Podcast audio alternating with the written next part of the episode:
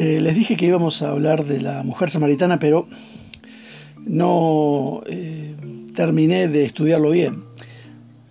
Apelo a textos ya escuchados antes de mayo de 2020, cuando comenzamos estos audios a subirlos a nuestra plataforma.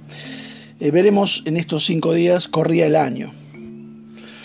Corría el año 1139, entre el 4 y el 11 de abril de ese año, convocado por el Papa Inocencio II, se celebró en la Basílica de San Juan de Letrán el segundo concilio lateranense tenía como objeto condenar al antipapa Anacleto II. Participaron en sus sesiones más de mil clérigos de toda Europa.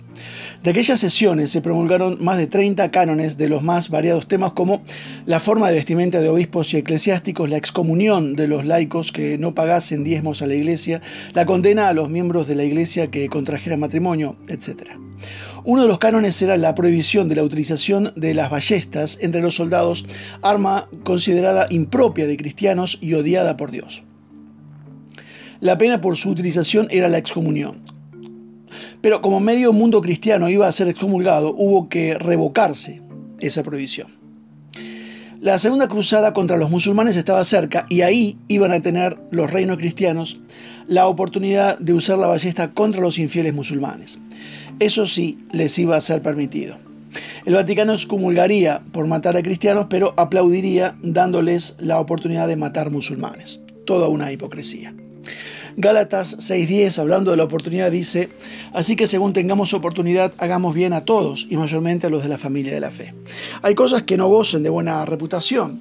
Si oímos a alguien hablar de oportunismo, nuestra reacción podría ser no tan buena porque tenemos miramientos hacia ciertos conceptos, ideas o palabras que no entendemos bien o que no interpretamos bien.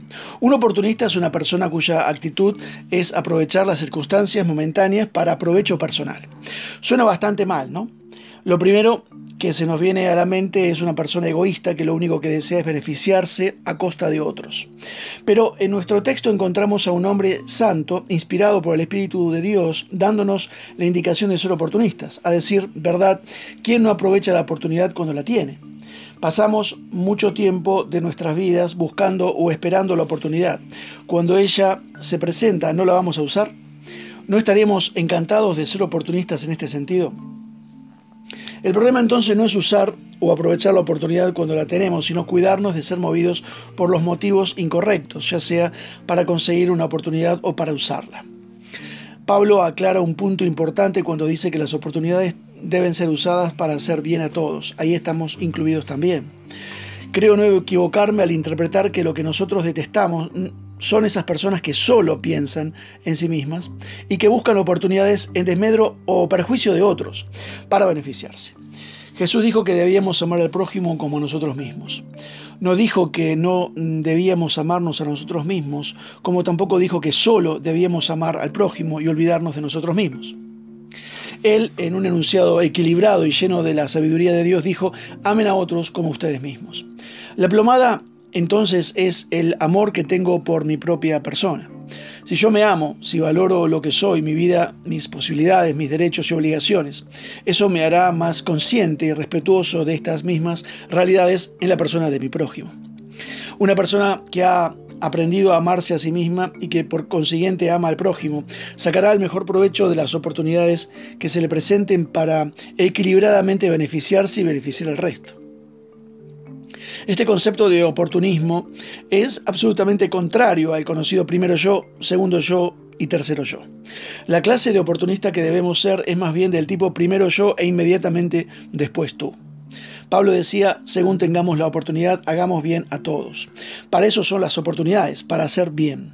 Un cristiano nunca usa las oportunidades para dañar a otros. Un cristiano ve en las oportunidades una posibilidad de beneficiar a otros.